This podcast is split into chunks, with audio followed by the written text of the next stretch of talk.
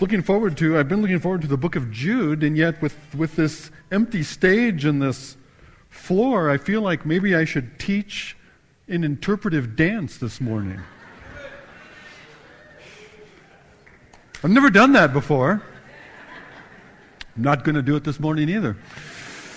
Made a couple of the elders nervous just then as I mentioned that. Uh, made my wife nervous as I mentioned that. But uh, many of you know, I think most of you know, that we were away on a, on a, on a family visit back east. Our family is not from uh, back east, but that's where most of them seem to be at present. So uh, I don't know if they just wanted to get away from us or what, but uh, we found them.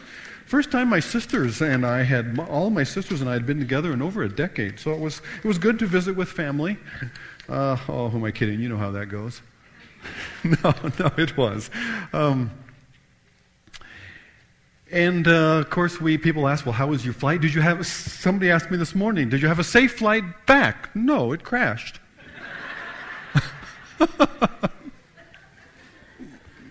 College kids.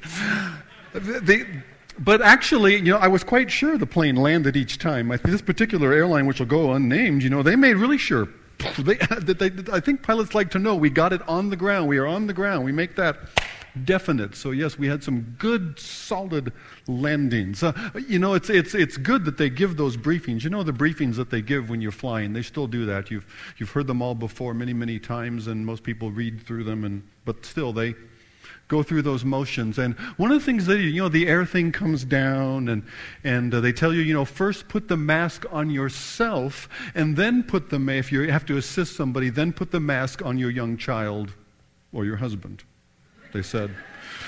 Uh, also, if you, they have these life vests. If uh, now we were flying from uh, Charlotte, South Carolina, no Greensboro, South Carolina to Phoenix, and then from Phoenix to Portland. Uh, I don't know why we had the life vests at all, but they told us all about the life vests just in case we landed in somebody's pool or something. And, and uh, you know, first again, put the life vest on yourself, and then you are free to assist others.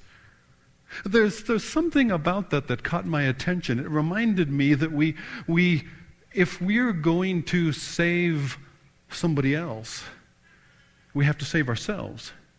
We have to be ready ourselves in order to be able to save others. And that's really the thrust of the book of Jude. You know, most of you, that we have been journeying through the Bible. And in this last uh, two weeks, we did a lot of driving. We landed in South Carolina. We drove to Georgia. We drove from Georgia through South Carolina to North Carolina uh, to Virginia even touched a bit of West Virginia along the way, and then all that back again to, to take our flight out. So I feel like we did way too much driving in the last 10 days. But, but uh, we, we have been driving this Route 66 image of going through the Bible. As we get to the book of Jude, the 65th of these 66 books, we're, we're almost home. After you've been gone on a trip, it's, it feels good to be home or almost home, doesn't it? Well, Jude, Jude is that way. Jude is that almost home. We've come close to home. Uh, in, in, the, in the book of Jude. We're, we're winding down. Jude has his eye on the return of Christ. I'm looking forward to Revelation. If you, you've probably not heard the whole book of Revelation um, in one sermon before. I'm not sure that can be done, but that is on tap for next week. It's Advent season, and Revelation is all about the coming of our Lord and Savior. So I'm looking forward to that. I hope you are too. But, but Jude prepares us in advance in view of the coming Advent. Uh, Jude uh, prepares us. What do we do? What is this, can I say it, interpretive dance that we're in in the meantime? Um, I want to go through the book of Jude this morning. First, I want to just get a, get a couple of the preliminaries out of the way, like who is Jude? Well, Jude, most believe Jude was actually one of the four half brothers of the Lord Jesus Christ, one of Joseph and Mary's natural sons after Jesus' birth, after his, um, his, his miraculous, um, his virgin birth, then Joseph and Mary did have, have, have children. And they had four sons, apparently. He had four half brothers. In Matthew chapter 13, they're named. There was James, there was a, a Joseph, a Simon, and a Judas or Jude, whose name means praise. And so he identifies himself here as the servant of Jesus and the brother of James. Uh, we know that his brothers were gathered with the disciples after his resurrection. There in the upper room, his brothers and Mary were with the rest of the disciples waiting for the coming of the Spirit. Uh, we know that the, that, that the Lord Jesus, after his resurrection, appeared to James and presumably to others of his brothers as well. And uh, so they didn't believe in him during his earthly ministry, but they believed in him after his resurrection. Jude, probably the half brother of Jesus. Now, Jude, Jude writes in threes. If you want to have some fun reading through the book of Jude, and it's a short book, look for sets of threes. There's a lot of them. I'm, I did not bother to count them all. People said there were 18, 20, look for sets of threes, and uh, that'll give you an interesting way that Jude puts this book together. Uh, he, uh, one of those threes I, I, will, I will point out to you here in verse 1. Well, Jude, a servant of Jesus Christ and brother of James, to those who are called, beloved in God the Father, and kept for Jesus Christ. We know who Jude is now. This is who you are in Christ. You are called. You are beloved. You are kept. Now, those are three words that don't necessarily pack a whole lot of punch to you just laid out there like that. Let me put it into an image for you. Imagine you, uh, because I've been visiting family and so forth, imagine that you have a son or a daughter that hasn't been home in years. In fact, they've been living on the streets and it has been rough, and you, you were able to get in contact with them and you invited them back home. And they came back home. They were invited. And they're there with you in home again. And you assure them that they are loved. You really love them. And no matter what happened out there, here, at home, loved, invited, and wanted, they are safe. They are kept. That's the thrust of those three words that he opens with. He addresses us as God's prodigals who had rebelled and wandered our own way, as all humanity has, and yet he has called us, invited us back. He, he, he loves us, and he reminds us, our Father, that he loves us, and that with him we are kept, we are secure, we are safe with our God and our Savior Jesus Christ. May mercy and peace be multiplied to you. There's a few other preliminaries I wanted to get to. What is the situation that he's writing to? Beloved, although I was very eager to write to you about our common salvation, I found it necessary to write appealing to you to contend for the faith that was once for all delivered to the saints. For certain people have crept in unnoticed, who long ago were designated for this condemnation, ungodly people who who pervert or twist the grace of God into sensuality and deny our only sovereign and Lord Jesus Christ. So there's a situation. James said, I want to write you a letter. I wanted to write to the church at large, and what I wanted to write about is for the wonderful salvation that we share. That's what I wanted to talk to you about. And that's normally what we want to get together and talk about, isn't it? The wonderful salvation, the wonderful grace of God that we share together, and that's a building up thing. But there's something more important on the horizon. There's something more important at hand. I was reminded of it. We actually had planned to sing a different song in coming into the message this morning, but the last song that the Joy of Dance sang, that I will fight. I will contend. I will, I will do it out of love. It fit that switch in James. I wanted to write about this, but we needed to change the plan. We needed to do this instead. There is, there is a threat to the church. There's a danger to the church that, that Jude is compelled to write by the Spirit and to address. So, because he is, he is being guided by the Spirit, as we want to be in our conversations with family, with friends, with neighbors, with colleagues, especially at this time of the year when Christ is, is in the air and the topic is out there, and we want to know the right thing to say to the right person, not be too pushy, and yet not be too shy. Holy Spirit, guide us as you guided Jude. It was to contend for the faith, and Jude, like, like Peter, like John, he doesn't introduce something new to contend against this threat to the gospel that's come in. He, he points back. He reminds them to contend, to battle for the once for all delivered to the saints faith. What you need is what you already have. What you need is what you've already been given. What you need is what you hold in your hands the faith delivered from the apostles. And Jude doesn't consider himself one of those what you have been given from the apostles, that body of truth, that's what you need. We don't need version 2.0 or 5.1. We don't need any upgrades. We don't need to download the latest version. What we need is the truth of God that He has once for all delivered to us. This faith, this body of truth. That's what we need. That's what Jude points back to. Uh, Jude, Jude warns of this danger of, of those who, he says in verse 4, were designated for condemnation. Now, that sounds like some have been marked out to be saved and some have been marked out to be condemned. Don't read it that way. It is true that God has marked out those he's going to save. But the other side of that, that other people then are marked out not to be saved, in fact, to be condemned, is not found in the Scripture. What this doesn't, what, what's translated designated for destruction, it's, a, it's an interesting phrase in different versions that some of you are holding this morning will translate it differently because it's, a, it's an awkward in the English phrase. When we translate this from Greek into English, it, it reads awkwardly no matter how you do it. And so you smooth it this way or you smooth it that way. And I want to suggest to you a different direction to go with it I think, I think Jude in context bears out very much.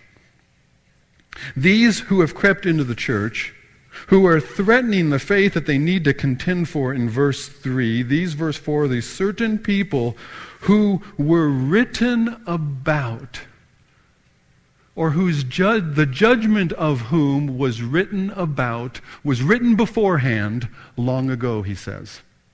So the fact that there are those who rebel against God and who rebel against His truth, it has been written before, it's been written long ago, and now in the next, from verse 5 to verse 15 or so of this epistle, of this short letter, for most of it, he reaches back and points back to the Old Testament, and he, and he gives example after example of those who rebelled against God and against His mercy and against His truth and were judged for it. Those who left their appointed position that God gave them and they were held accountable for that.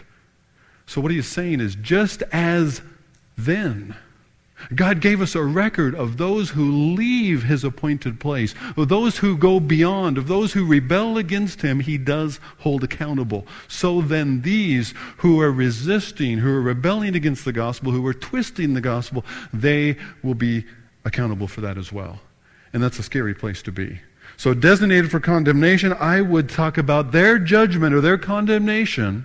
The condemnation of this twisting of the gospel has been written about before, long ago. He gives an example of the angels who did not stay in their own position in verse 6. Now, what exactly does it mean by that? There's a couple. It probably refers to Genesis 6, but exactly what happened in Genesis 6, we're not completely sure. Did angels come down and actually live with man and take the daughters of men as their wives? It doesn't seem to quite fit, and yet that's been one popular interpretation. That might be, it might, whatever it is, we do know, it might be simply that the angels, some of the angels who joined with Satan in his grand rebellion against God, when Satan said, I'm going to be in charge, I'm going to take God's place. And there was an attempted coup in heaven by one of the archangels, who we know as Satan, and he took many of the angels with him, about a third from what the Bible says. And some of those, some of the leaders of that, some of those who carried that rebellion too far, God has put already in, in jail, so to speak, angel jail. And they're waiting for a coming judgment. He uses that simply as an example that so even now God is able to bring to judgment those who have resisted and rebelled against him. Well, I wanted to uh, read the epistle. What does this rebellion look like? Because at the end of the letter, he's going to give these examples of the Old Testament. He's going to move back into that, um, saying that is what's happening here. What that, that, that's like what's happening here. This is the same thing as what happened back then. So he goes back and forth, Old Testament today, Old Testament to today. I want to give a couple examples of that, just reading through the letter, and then I want to get to the end, the uh, two, two things he tells us then that we must do. We must save others, or rather, we must save ourselves so that we can save others. Before we get there, I want to read through the epistle. We've already read through verse 6, so let's pick it up, or verse 4 anyway. Let's pick it up in verse 5. And now I want to remind you, although you once fully knew it, that Jesus, watch this, who saved a people out of the land of Egypt, afterward destroyed those who did not believe. Did you know Jesus was at the Exodus? We think about God in the Old Testament. What an interesting way to put it that Jesus saved them. Jesus was that Passover lamb.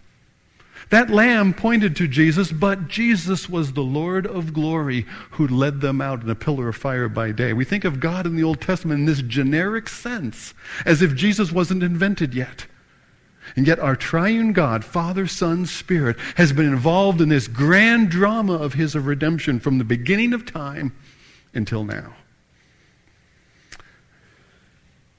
Jesus, who saved the people out of the land of Egypt, afterwards destroyed those who did not believe. And the angel who did not stay within their own position of authority, but left their proper dwelling, he has kept in eternal chains under gloomy darkness until the judgment of the great day. Just as Sodom and Gomorrah and the surrounding cities, which likewise indulged in sexual immorality and pursued unnatural desire, serve as an example by undergoing a punishment of eternal fire. So God has already given examples that He will judge sin and rebellion. God will judge godlessness. When people determine that we're not accountable to God, we're not going to live toward God, we're going to go our own way, we're going to do what we want to do, they will be held accountable by the only sovereign for that. Yet in like manner, these people, now we're into today, also relying on their dreams or false prophecies, defile the flesh, reject authority, and blaspheme glorious ones, the angels or the messengers of God. But even the archangel Michael, now he contrasts, contending with the devil, was disputing about the body of Moses.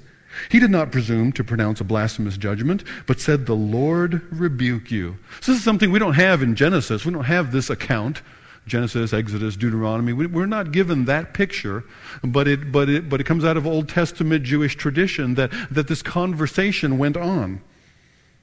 And, and that Michael did not rebuke the devil, he left that to the Lord.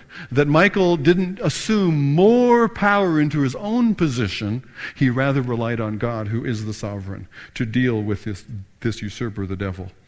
The Lord rebuke you. But these people, they blaspheme all that they do not understand, and they are destroyed by all that they, like unreasoning animals, understand instinctively.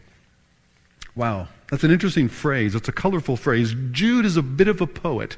He, he sounds a lot like an Old Testament prophet. There's a lot of that poetic, artistic expression. He, he, he talks about uh, those who, in the same way as what happened before, they all also they blaspheme, they rail against that which they do not understand. Like unreasoning animals, humans created in God's image with wisdom and insight and understanding and logic and rationale or reason, acting like unreasoning animals. And apart from God in society, we, we see that. We get glimpses of that in our society today, don't, don't we? And we're stunned when people, whether they are young or old, act like animals and so devalue human life, taking the lives of others and themselves. How can this be? Why can this be? How? It doesn't make any sense to us, and it doesn't make sense. It's unreasoning. And the kind of behavior that we see in society today, just people having a hunger, having an appetite, wanting to fulfill this desire or this so called need, and they just pursue it. That's what he's describing right here. It's not new to our generation, although we're seeing a resurgence of it in our generation, certainly. Woe to them, for they walked in the way of Cain. Now he gives again, he, I said he writes in threes, he gives three examples here. They walked in the way of Cain and abandoned themselves for the sake of gain to Balaam's error, and they perished in Korah's, Korah's rebellion. He compares those that he said we have to contend against for the faith. He compares them to the error of Cain, to the error, the way of Cain, the error of Balaam, and uh, the, the destruction of Korah. So these three Old Testament personalities again from Genesis, Cain, Genesis chapter 4, from Balaam in the book of Numbers, which you, if you get through the genealogies, then you can begin to make sense out of some of the stories there. And then he picks up Korah's rebellion, also in the book of Numbers. So three examples, what's going on there? Where Cain, remember Cain killed his brother, but before Cain killed his brother, God came to him. Remember, Cain and Abel came together with offerings for the Lord. Cain, Abel's was accepted, Cain's was not. And rather than taking God's instruction as to how for him also to have an offering that was acceptable to God, instead he hated his brother because his brother's offering was accepted and his was not. And instead of bringing in a, a, a, a, a, blood sacrifice for his sin, even as his brother Abel had done, he rather spilt the blood of his righteous brother Abel. So he insisted on, Cain insisted on his will instead of God's word. Now, um, Balaam's error was I'm a, I'm, a, I'm, a, I'm a prophet for hire.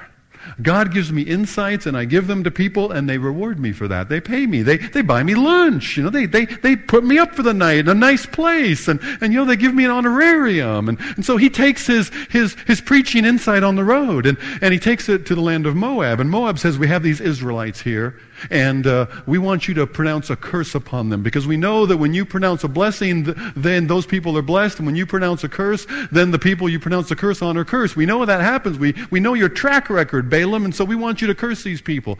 But Balaam had a track record because he was pronouncing a curse on those God had cursed. He was pronouncing a blessing on who those, those that God had chosen to bless. And so he was simply making the announcement. He didn't have power to curse or to bless. But Balaam doesn't want to upset his friend, the king of Moab, because he's paying the bills. He's promised him a nice stipend through this. He's promised him, you know, some, some, some coin. And so, so Balaam, what am I going to do? You know, well, maybe if you, and he, and he keeps, he keeps blessing them when, when the king wants them to curse. And, and this goes on and on as you read in the book of, in the book of Numbers. And finally he says, well, well, maybe go way over there. Maybe from a long distance away you could pronounce kind of a quiet curse on. And, and it never works out. But Balaam is looking for a way to speak God's word, but to keep the king of Moab happy because he wants to get paid. Balaam is pursuing his own agenda rather than embracing God's purpose.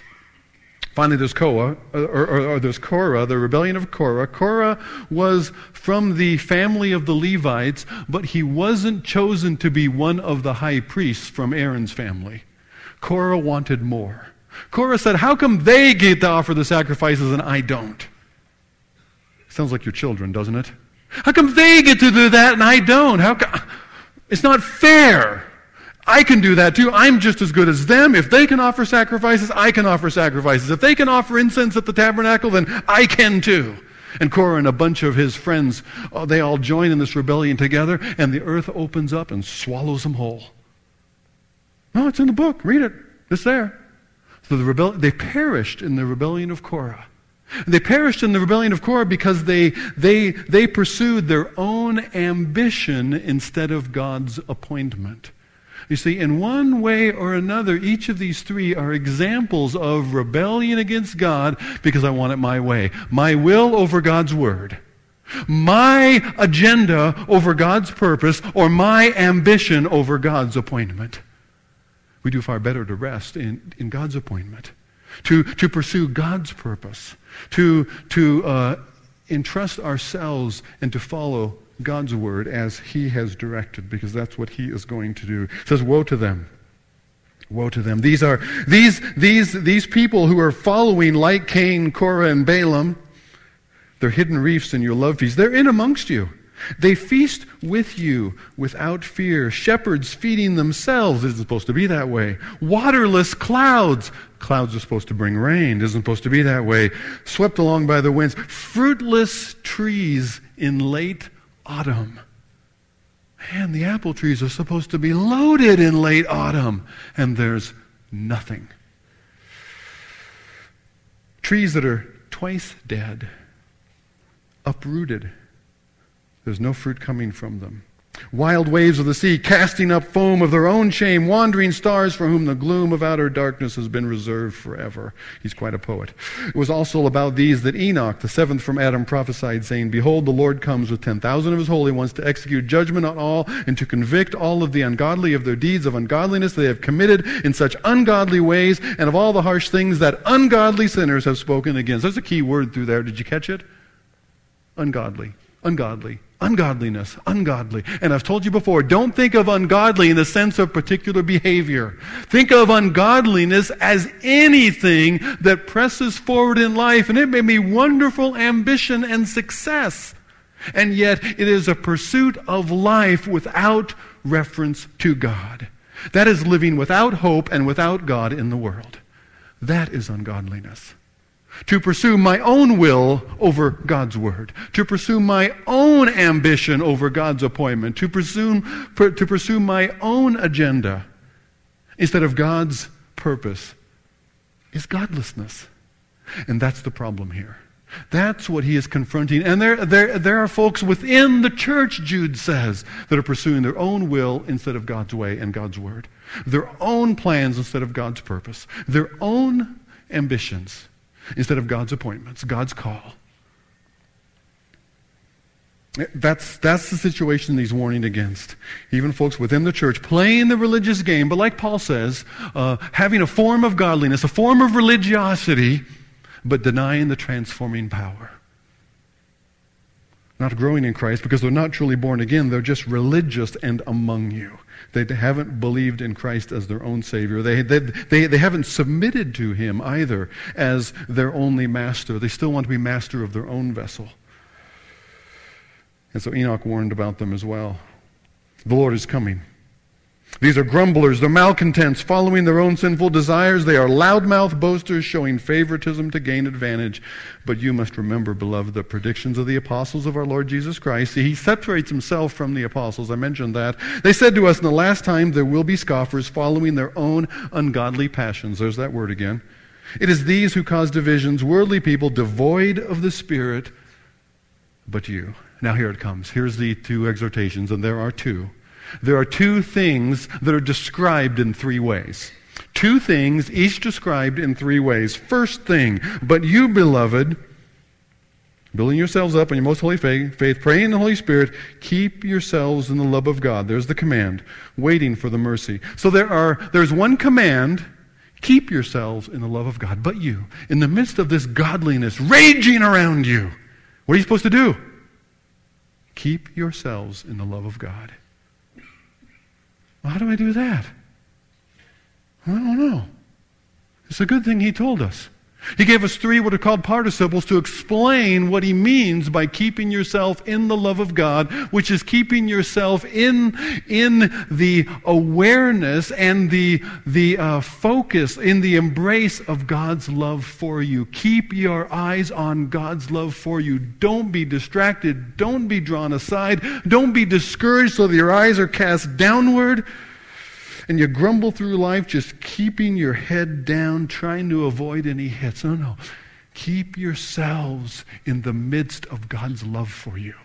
Keep your focus there. How do I do that? How do I keep my eyes open? How do I keep my head clear? How do I keep my heart right and focused in the right direction when there are so many things clawing me down? That's what Job's telling, or, or I keep saying Job, Jude. Jude is telling us. That's what Jude's telling us. And he, and he gives us three keys to doing that. The first is building yourselves up in your most holy faith. By building, by praying, and by waiting, those are the ways that you keep yourself focused on the love of God. Those are the ways that you keep yourself immersed in God's love for you. These are the way that you put your life preserver on first so that you can then be able to help someone else.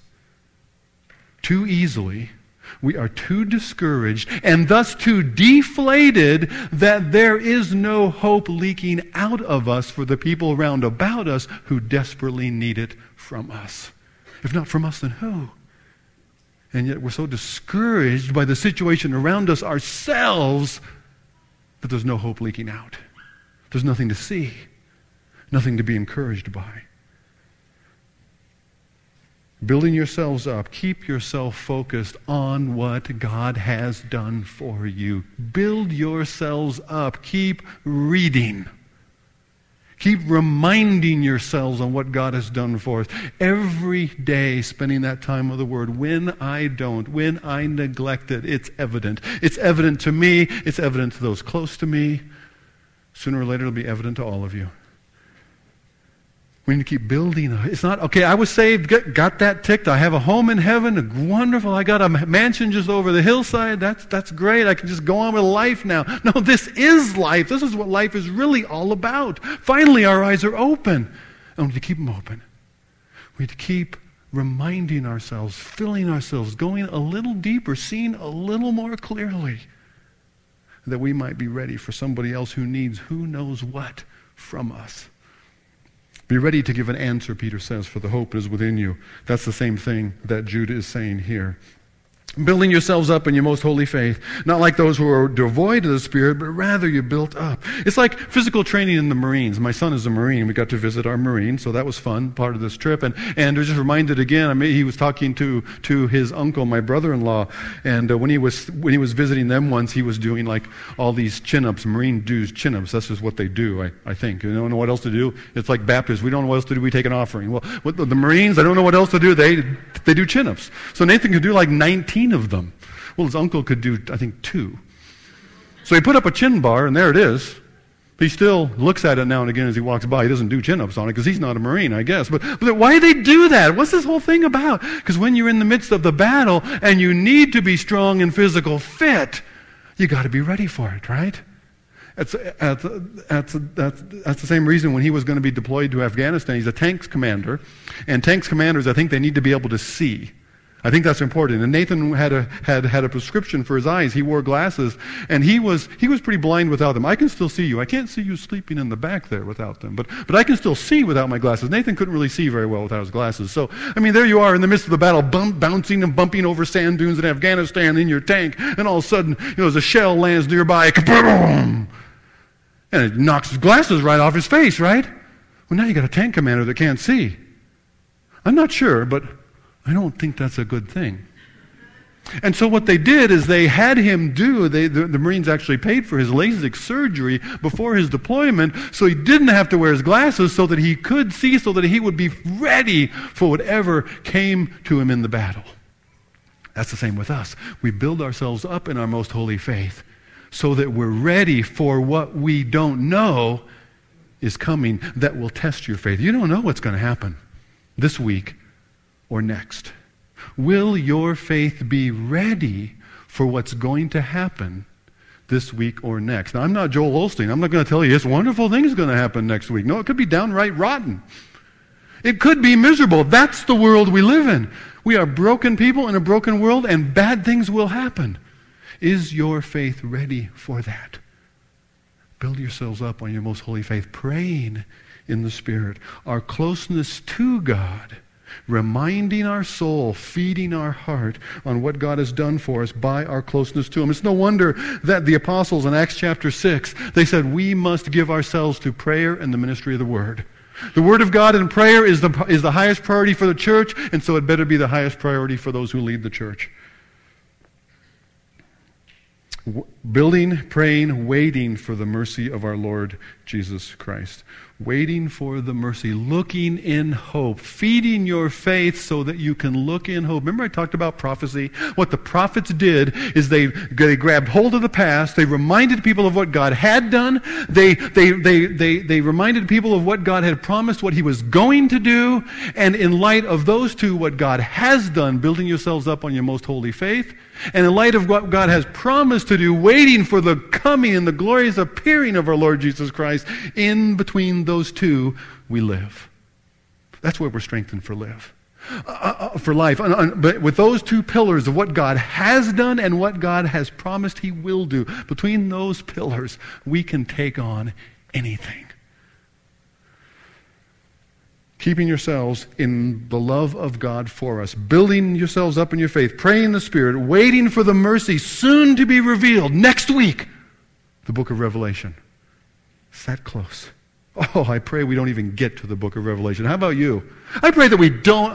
The, the, uh, uh, okay, the children have gone to kids' choir, right? Okay, I pray that we don't even get to Christmas this year. How about you? Anybody with me on that? Oh, Lord Jesus, come quickly. Yeah, save me from Walmart and everything else.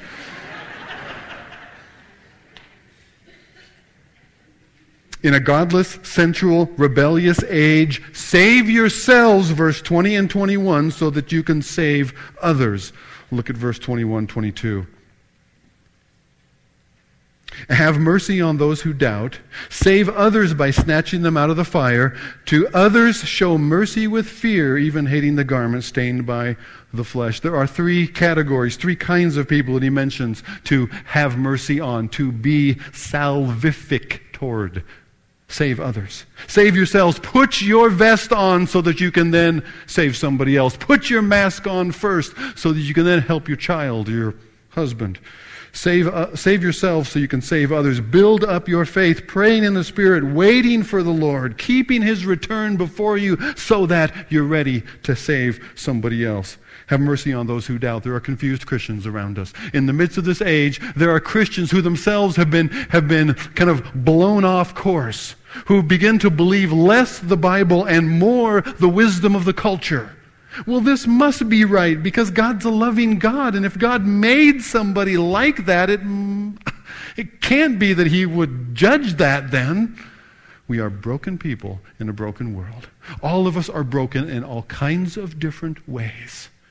And yet God's truth is true. And yet we, we, we extend mercy to those who doubt. We do not embrace the doubt. We do not agree with it and comfort it and coddle it, but we have mercy on those who are doubting in the midst of so many challenges that are raised in our culture to the faith. So the first category, have mercy on those who are doubting, that refers, I'm, I'm convinced, to other believers who have been confused by the godless age in which we live and have begun to believe God's word a little less in the process on one issue or another. The next is saving others, snatching them out of the fire. The expression comes out of the book of Zechariah. Saving them as brands from the fire.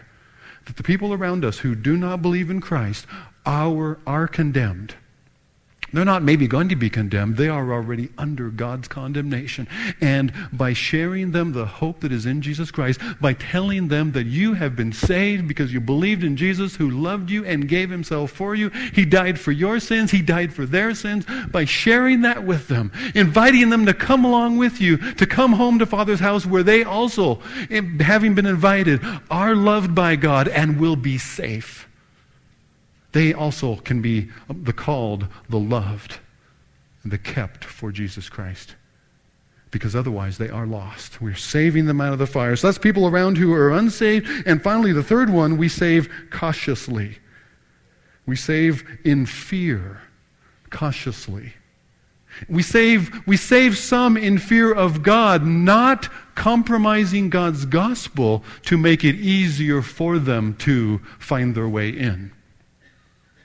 We, we save some in fear. This, this, I think, he's referring to those that have been contending against the gospel, those who have twisted the gospel. God's mercy would, would extend to them as well. We can be merciful to them as well, but in fear. We're cautious toward them. We do not want their error to infect others, to infect the church, to injure the faith of some. It's not unlike the Ebola crisis.